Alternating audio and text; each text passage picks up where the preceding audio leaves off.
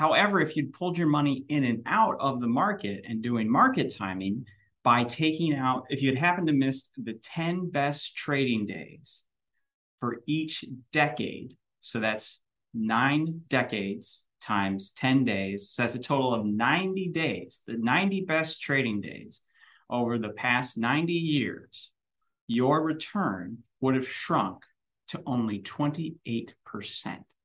So that's a comparison of over 17,000, 17,715% to be precise, versus 28% returns cumulative. So when you look at that kind of data and you see the results, to me, it's it's a no-brainer. I don't, I don't know about you, Kennedy. Welcome to Critical Thinking Required, hosted by LBW. This podcast is intended for free thinkers, entrepreneurs, and knowledge seekers.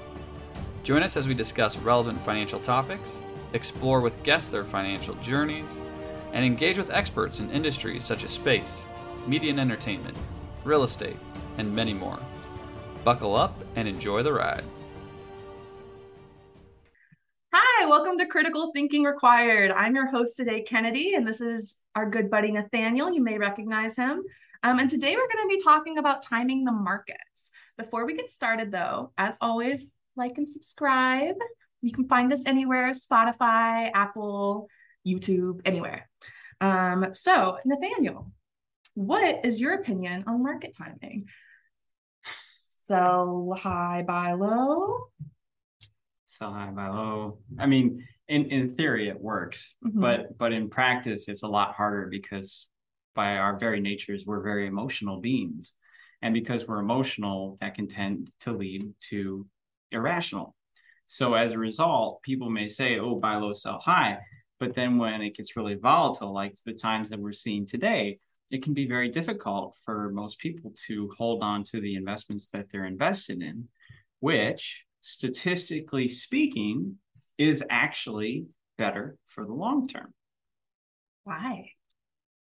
Well, uh, for the data that we found, according to data gathered from Bank of America, if you had invested in the S&P 500 since 1930 and you stayed invested the entire time through all the ups and the downs, as of the end of 2020, you would have had a total cumulative return of over 17,000%.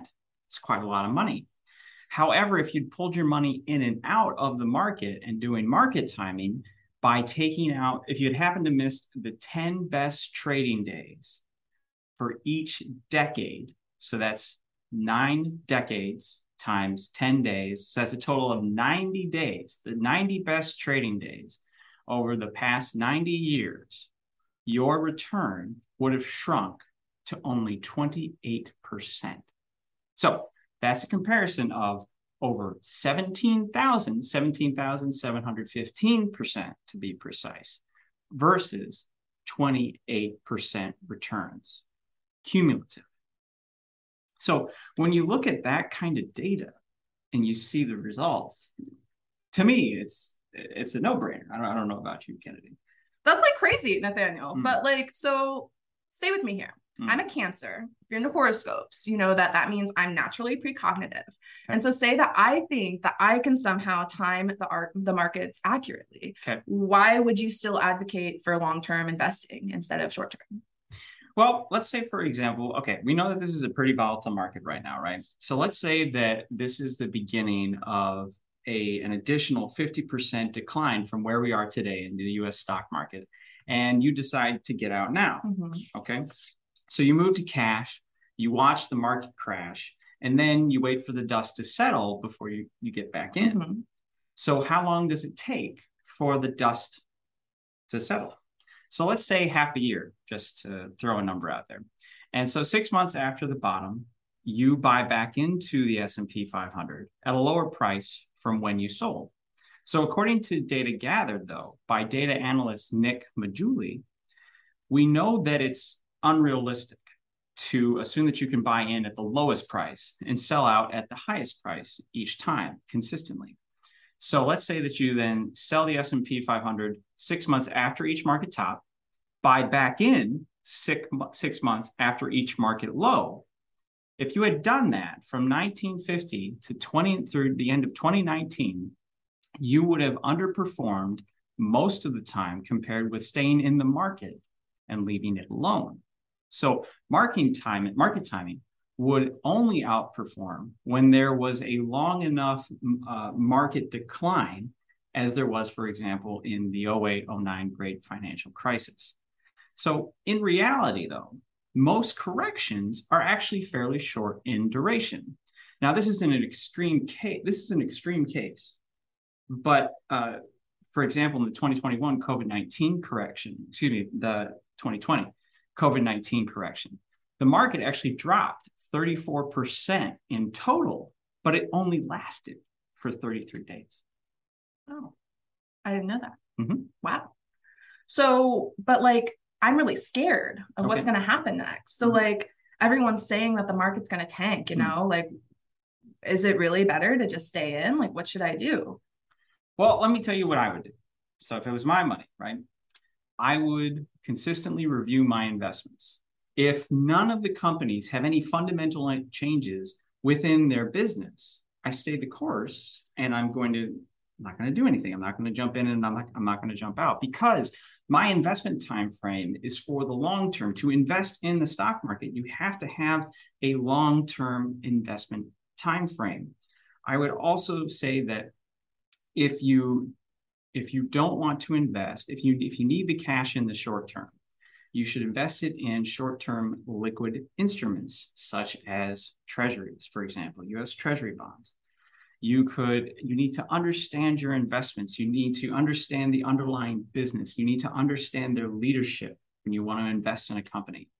You want to buy in at a reasonable price. It doesn't need to be the lowest price but it needs to be a price where you have a significant margin of safety relative to the price that you're buying in at versus what you think it is worth today you need to have consistency in your investment strategy and the subsequent execution you need to review your companies periodically.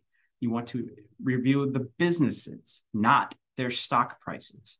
And you need to, most importantly, stay the course. Whatever course you choose, you need to stick with it.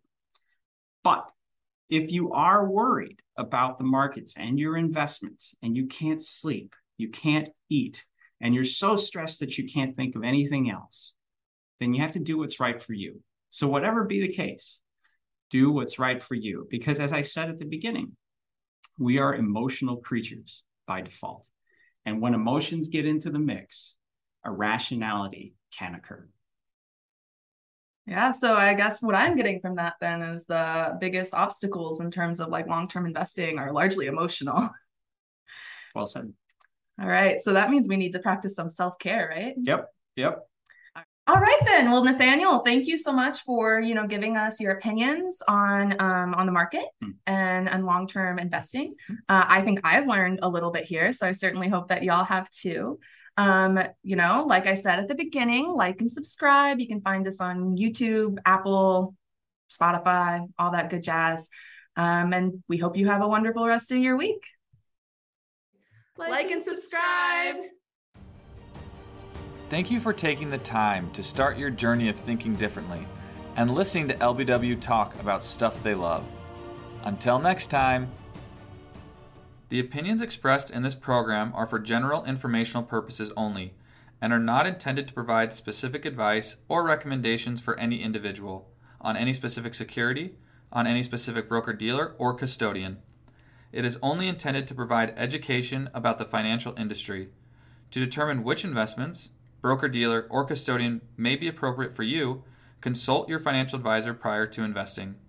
Any past performance discussed during this program is no guarantee of future results. As always, please remember investing involves risk and possible loss of principal capital. Please seek advice from a licensed professional. All opinions expressed by podcast participants are solely their own and do not reflect the opinion of Leach, Bickmore, and Weiss Wealth Management LLC. Leach, Bickmore, and Weiss Wealth Management LLC is a registered investment advisor. Advisory services are only offered to clients or prospective clients where Leach, Bickmore, and Weiss Wealth Management LLC and its representatives are properly licensed or exempt from licensure. no advice may be rendered by Leach, Bickmore, and Weiss Wealth Management LLC unless a client service agreement is in place.